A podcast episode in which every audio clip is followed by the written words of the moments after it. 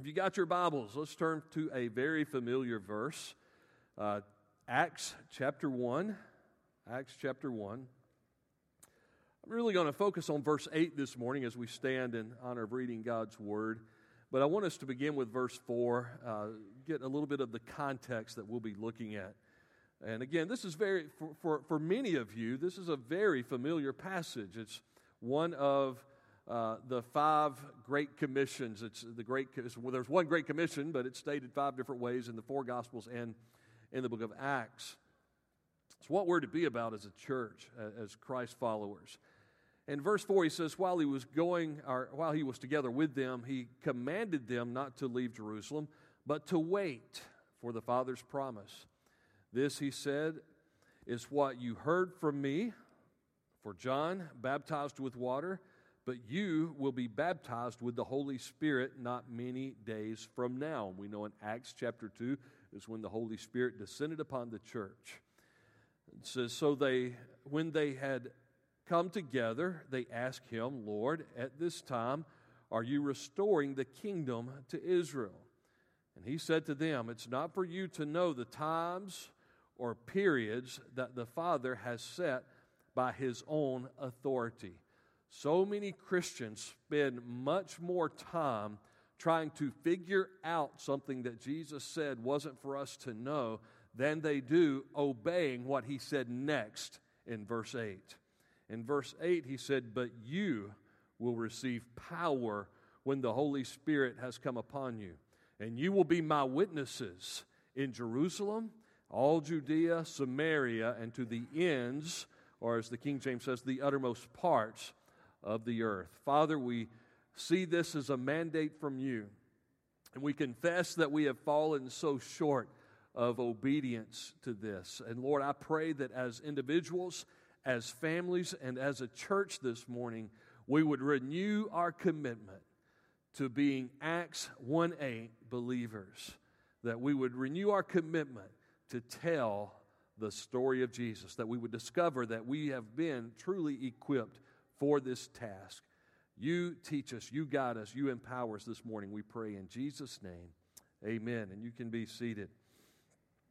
You know, Wednesday night, uh, I had the joy of being, uh, we, we didn't have our men's Bible study here, so I had the joy of being with our students over at uh, the rec department as we had a guest speaker who did a great job breaking down the text and and our uh, some of our people were involved. Uh, in leading the worship there uh, under a pavilion. And there was a phenomenal turnout. I mean, kids from youth groups and kids from all over Madison County. Uh, I really, I thought there would be about half as many students show up for this uh, because everybody was getting ready for school to be out, or maybe school had just gotten out for most of them. And, and so I was surprised to see so many teenagers, middle school and high school students, gathered not only under that pavilion, but kind of overflowing from the pavilion and around it and in the grass and everywhere else. And then, then when the speaker was beginning to speak, I mean, he took uh, Acts chapter 17 and began to explain the text in a way that young people could get it.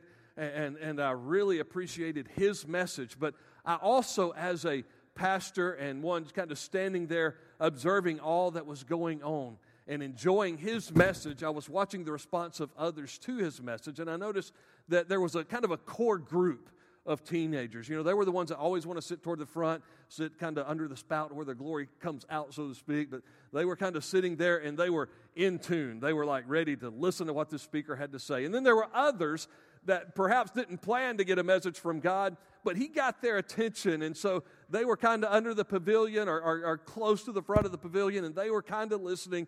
And then there were yet still others who were under the pavilion and many outside of the pavilion who weren't quite paying attention. You know, they were they were kind of looking around and they were uh, maybe you know popping open another uh, Coke or something to drink and and and and, and playing with their water bottle and one you know looking at their their phone or their watch, wondering what time it was going to end. And, and those were the ones I'm, I'm like, man, man, listen what this man is saying is so important. You don't want to you don't want to miss it. And so i'm watching because i'm usually i usually have this perspective right? I'm usually looking from uh, the, the pulpit but wednesday night i was able to just sit back and, and so I, I saw the kids who weren't paying and then there were others. Not only were they were not paying attention they were determined to be a distraction. They were aggravating their friends and some of them that were further along the friends you know the ones they all right when the spirit of god is about to say the most powerful thing they're the ones that they're going to get up and go to the bathroom and take three buddies with them, and you're like, ah, you know, you want them to, you don't want them to miss a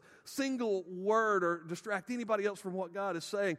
And so I'm sitting there and I'm praying and I'm telling some guys, shh, listen to what he's saying, and, and, and, I'm trying to be engaged, and I'm like, man, what a what a task to, to speak to people. And, and, and I found myself going, Lord, I just want all of them to pay attention and, and to listen and, and hear, like that, that group that's sitting up front. And I felt the Spirit of God say to my spirit at that moment, Now you know how I feel. now you know how I feel. And it's as if God is looking at this world, and yeah, there's a small group that's saying, Yes, Lord, we're ready to do what you say and go where you send. But for most of the world, they, they don't care what God has to say. They're not paying attention. Some want to be next to some re- religious activities, but they don't want to be in the presence of Almighty God, seeing their life changed. And while I was sitting there and I wanted to just say, Excuse me, speaker, stop for a minute. Guys, listen, this is important. You've got to hear what he's saying. You don't want to miss it. You don't want to distract. You don't want somebody else to jeopardize their eternity because you were distracting them and not paying attention. And God was saying, That's how I feel. God is screaming at us to get our attention. You say, No, no, God's not screaming. He's a perfect gentleman, right? Romans chapter 1 and verse 20, Hebrews 1 and 2 tell us God has spoken to us in these last days through his Son his word and his communication to us is loud and clear.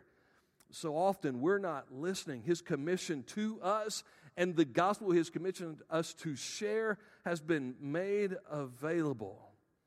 And it is the most urgent responsibility that we have to share the good news of Jesus Christ to a lost world, a world that's not even aware of the bad news that we fall short of the 613 law codes in the Old Testament that would define what holiness is all about. And we say, man, I could never keep that. And Paul said, those Ten Commandments and those law codes in the Old Testament are a schoolmaster showing me my need for grace. And, and often we're just not hearing it, we're not sharing it, we're not communicating it.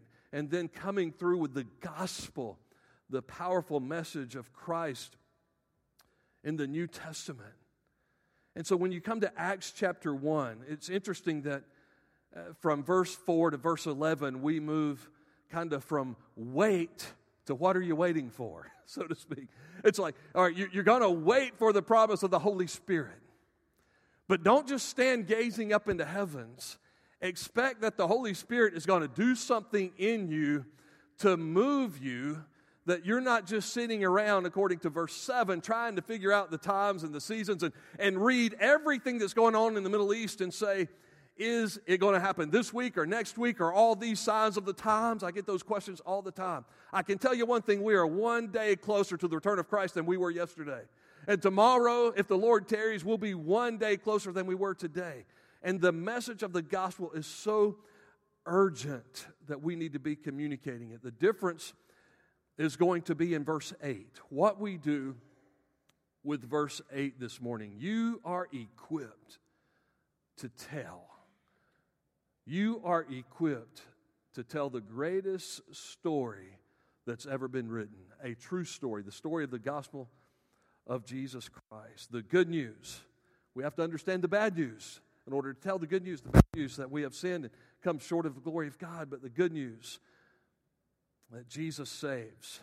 And so I just want to share a, couple of things with you in this area of equipping as we close out this series this morning. We have seen so many things that God has done to equip us. This morning, I want you to know something. You are empowered by the Holy Spirit. We've talked about that, right? We, we've talked about the spirit filled life in recent weeks. Why does the Spirit of God empower us? So that we might be witnesses. He says, you shall receive. You, my disciples, you, those who follow me, you shall receive this power. Many will point out that the word power here is dunamis in the Greek, and it's where we get our word dynamite. And so sometimes we forget that dynamite had not been invented yet, and so we think of the power as boom, explosive. And, and so it's, it's got to describe our, our worship services and everything else. But this power is a sustaining power, it's an emboldening power, it's something that helps you to be a better witness for the Lord Jesus Christ. It's the power to live the life, to live the testimony of a Christian before your friends and before your family members so that you're a living witness. But then it's the power to give you the boldness and the clarity to share the gospel of Christ. It's a power that's already bound up in the gospel itself because in Romans chapter 1 and verse 16 for those of you who might feel powerless to share the gospel Romans 1:16 Paul says I'm not ashamed of the gospel for it is the power of God unto salvation. So there's power in that very message and when you're sharing the gospel you can't help but be empowered by the gospel and the spirit of God. Now, Paul makes it clear where his power was coming from when he is out there witnessing and, and planning churches and suffering great persecution. And if you'll turn, just kind of hold your place there in Acts 1 8. You're familiar with that verse, but I want you to flip over to 1 Corinthians chapter 1, the end of chapter 1 and the beginning of chapter 2.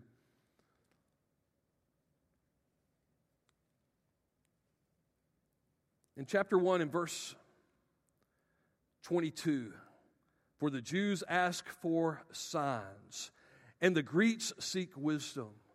But we preach Christ crucified, a stumbling block to the Jews and foolishness to the Gentiles. Yet to those who are called, both Jews and Greeks, Christ is God's power and wisdom because God's foolishness is wiser than human wisdom and God's weakness is stronger than human strength. The power in the message, in chapter 2, he says it this way the first four verses. When I came to you, brothers, announcing the testimony of God to you, I did not come with brilliance of speech or wisdom. For I determined to know nothing among you except Jesus Christ and Him crucified. And I was with you in weakness, in fear, and in much trembling. My speech and my proclamation were not with persuasive words of wisdom, but with demonstration of the Spirit and power. What Paul was saying is that in and of myself it would be unexplainable what God was doing in and through me, except for the power of God that was on me and the power of God that was on the message of the cross. And so he's empowering the Word of God and the gospel of Christ, and he's also empowering his witness. And he when he empowers his witness, he begins to prompt us by the Holy Spirit. Remember in Acts chapter 8, when you read about Philip and the Ethiopian eunuch, in verse 26 of Acts chapter 8, you see that there was an angel or a messenger, depending on how you interpret that word, that told Philip, Hey, you need to go and, you need to run down that chariot. You need to speak with that Ethiopian. And so he was obedient there, but then it said the Spirit of God then told him in verse 29.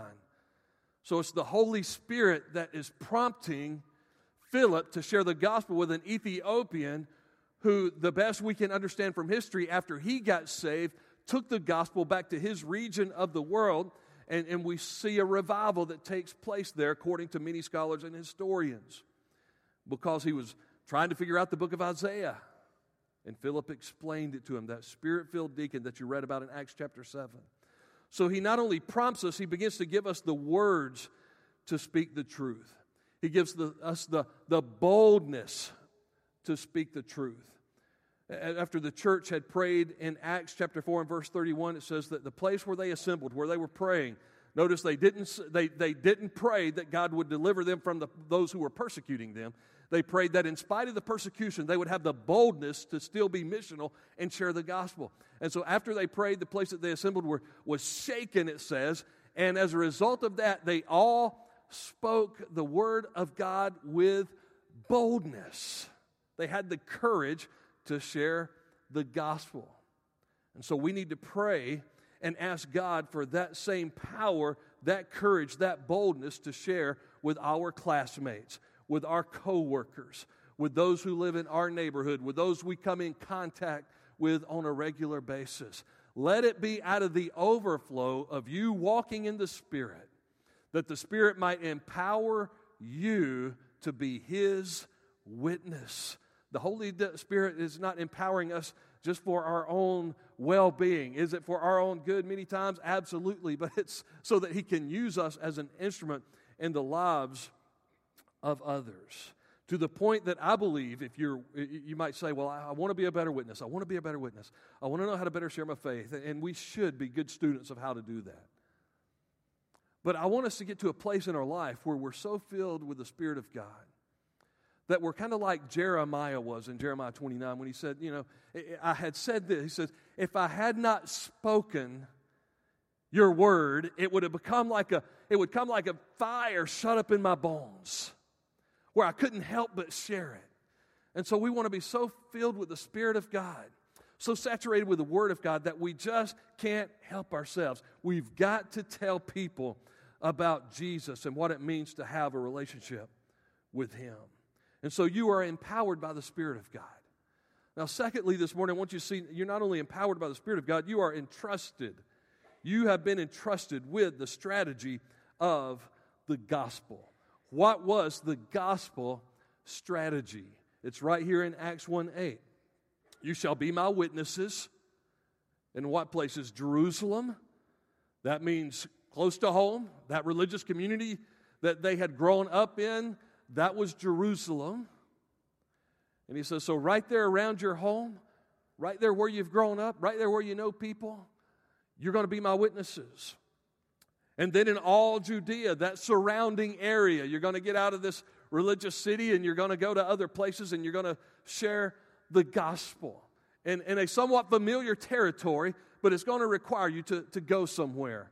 And then in Samaria, we can look at Samaria uh, uh, from a couple of different angles. Uh, Samaria could be the next area over. We might would say, well, our Judea is the state of Georgia or North Georgia or Madison County or whatever. But, but Samaria, we could look at as maybe that's like South Carolina, where our kids are going uh, to, on mission trip this summer, Fuge Camp. But the Samaritans were different, remember? The Samaritans were despised by the Jews.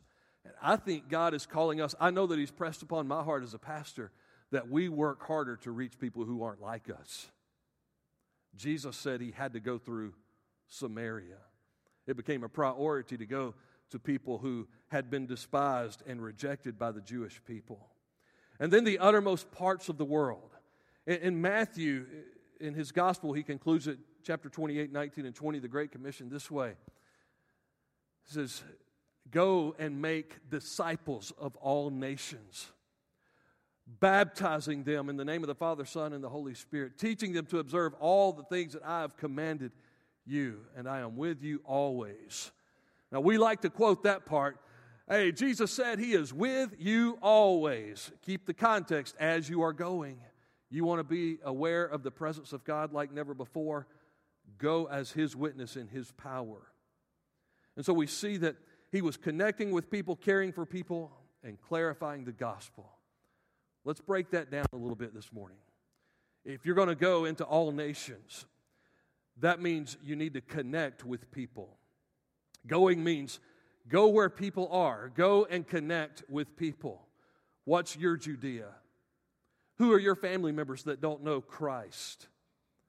Who are the people, to quote the song from Sesame Street, who are the people in your neighborhood? Who are the people that you meet each day, right? Who are the people in, in your comfort zone? That's your Judea. That's your Jerusalem. The, the, the, place that you work, the place you go to school, the hobbies that you embrace, the, the sports that you play, those are venues in which you're rubbing elbows with people. And I didn't understand that as much when I first became pastor here and I probably made a lot of mistakes, but one of them was I would get frustrated because I thought that the dad who was coaching T ball should take a break on Monday nights and come up to the church and do visitation with me so we could go knock on doors together. And then I started coaching T ball, and I'm like, why are we knocking on doors when if you coach T ball, they all come to you? And you can share the gospel with them. And you can invite them to come to a place of worship with you. Go where people are. As I mentioned before, the, the Samaritan woman, Jesus in John chapter 4 said, uh, must needs, it says in the King James, uh, some translations says he had to go. It was part of his strategy. He says, I'm going to go where those who have been uh, rejected, those who have been despised by others, because he was certainly one who was despised and rejected. And so, if minorities come into your community, you better go overboard to go out of your way to reach them too. That's what Jesus would do. People who aren't like you, and they're not from the same socioeconomic. Listen, I know that the political world seems to glorify the middle class, and it seems like that churches are made up primarily of the middle class. But God wants to reach the poor and the wealthy as well with the gospel of Christ. So that means you need to build relationships with people who aren't like you. You need to connect with people in Luke 19 10. Jesus, when he called Zacchaeus down and went to his house, remember, he was, he was a despised man, Zacchaeus was. But Jesus said, This is why I came to seek and to save the lost.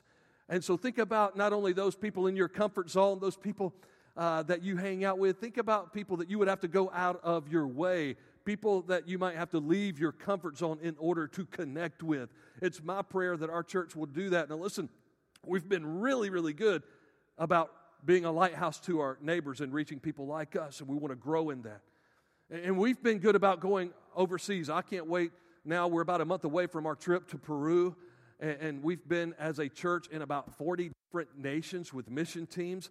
I love that. But in between going to the nations and reaching those in our comfort zone, there are people in our communities people in our state and people in our nation who aren't like us, and they need the gospel, and they need to know that they are welcome in the family of God. We need to take this message with us. It's not about just, hey, I'm coming to church. It's that when we walk through those doors, that is our mission field. And we're taking the gospel of Jesus Christ to those who aren't here. Listen, if we come to church and uh, I remember when, when my kids were real little, it seemed like every time there was a special event, how many of you can identify with this? Every time there was a special event at church, one of the kids are sick. Been there, moms, dads, one of the kids were sick. There's something special. Man, we're going to have a good uh, fellowship after church today. One of the kids are sick. Well, guess what? I'm the preacher. So, guess who had to stay home? Tina. But every time I would come here, I remember those, those years my kids were little, Where's Where's Tina? Well, Kent, man, he, he threw up right before we walked out. I'm just kidding, Kent. Uh, he got sick right before we came to worship, and Tina wasn't able to come. And here's what, here's what the sweet ladies would always do at Trinity Baptist Church. They would say, Well, let me fix her a plate. Let me fix something for you to take home to her. And listen, there are folks that aren't here under the sound of my voice and at churches all across this state and nation today, but there are a lot more people who aren't here. There are a lot more people who aren't under the sound of the gospel. And so as you come, I pray that you will amen and take notes and that God will fill your cup. But I pray that every time you're under the sound of the Word of God, you will also be saying, Who is not here? Who's missing out? on the good news of the gospel so that I can fix them a plate, so that I can take something to them. And listen, if you can talk them into coming and sitting under the sound of the gospel, great. But what's even better than that is when you fix a plate, when you say, I'm going to learn how to share this gospel, and I'm going to take that plate to them and tell them that Jesus loves them, so that when they come with me, we're celebrating what God's already doing in their life. We've got to connect with people. Then we've got to care for people. We have to care for people. Witnesses. That word martyrios in the Greek, where we get our word martyr, means they were risking something. And every time we care for people and we become vulnerable, we're risking something. But we're caring. And we're building bridges, we're building relationships. Why did Jesus go through Samaria in John chapter 4? Because he cared. And there was a woman there that even though he would ask her for a drink of water, he would offer her living water that would be like a well springing up into eternal life.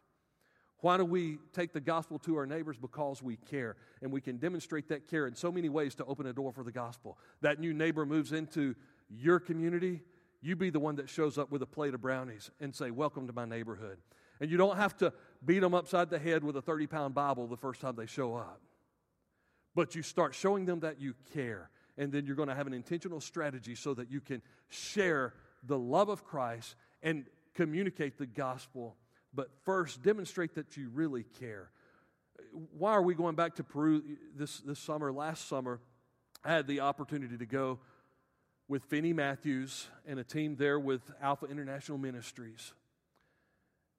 And as I'm teaching pastors and I'm seeing a desire to reach more students and more children with what they're doing, and then Pastor Pablo, who you met last fall when he was in the States and was able to come and share and speak to us here at Trinity, Pastor Pablo stood at the end of a table, and I was seated right there at the end, right next to him, as he began to share. And as Pastor Pablo shared, tears began to come down his eyes, and he says, Our pastors' families, and Pastor Pablo ministers to dozens and dozens of other pastors over there, but he says, Our pastors' children are not coming to faith in Christ. Our, our pastors' kids, their own families, aren't embracing the gospel. He said, We need somebody to come help us train pastors to win even their own families to Christ. And I began in my heart, someplace I had never been and a man I had never met, I began to care. And I said, You know, I know it costs a lot of money, but I can come back and we can bring a team.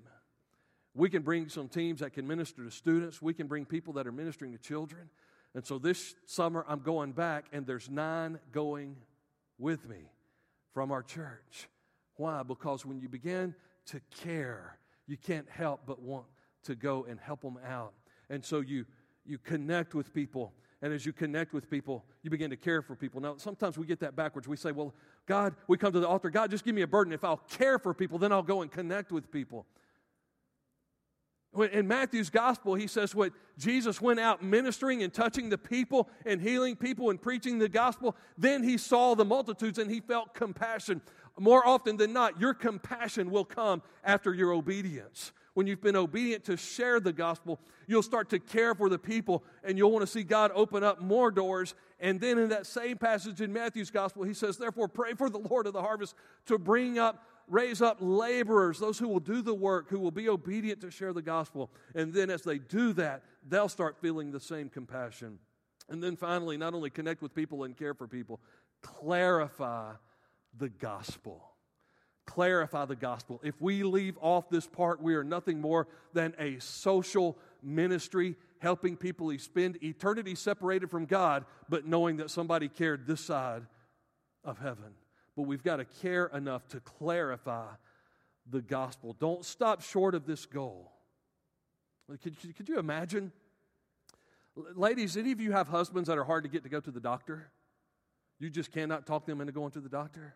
You know what I'm talking about? Some of us men, we're lousy about it. It's been a long time since I went to the doctor.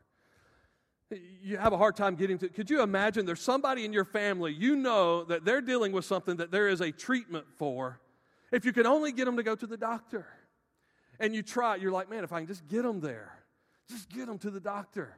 And so you beg and you plead and you say, uh, you know, maybe I'll get the doctor to come to the house. I don't know. Finally, after much begging and pleading, and, and, and all with all the earnestness you can muster, you get them to the doctor. And the doctor says, Man, you got them here. Let's celebrate. And you throw a big party because you got them to the doctor. And then he sends them home. And you're like, Wait a minute you, you never treated them. you, you, said you had a treatment. Now, you got them there for a reason, right? To, to actually give the medication or to provide a certain treatment. So many times we do things as a church in our world today to get people here, to get people to be another number, to get people to maybe even walk an aisle and say a prayer. But how many times do we communicate the gospel? I mean, listen, that's what they need.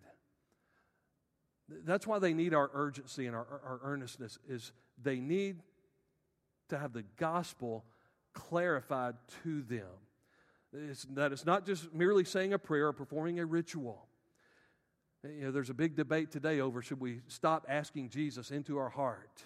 And if you like to use that language, that's okay, but clarify what you mean by that because it's not a phrase that we find in Scripture. But when we clarify that and we talk about the cry of a sinner and an expression of faith, that expression of faith may take many forms, like when Peter was going under and he just reached up and said, Lord, save me.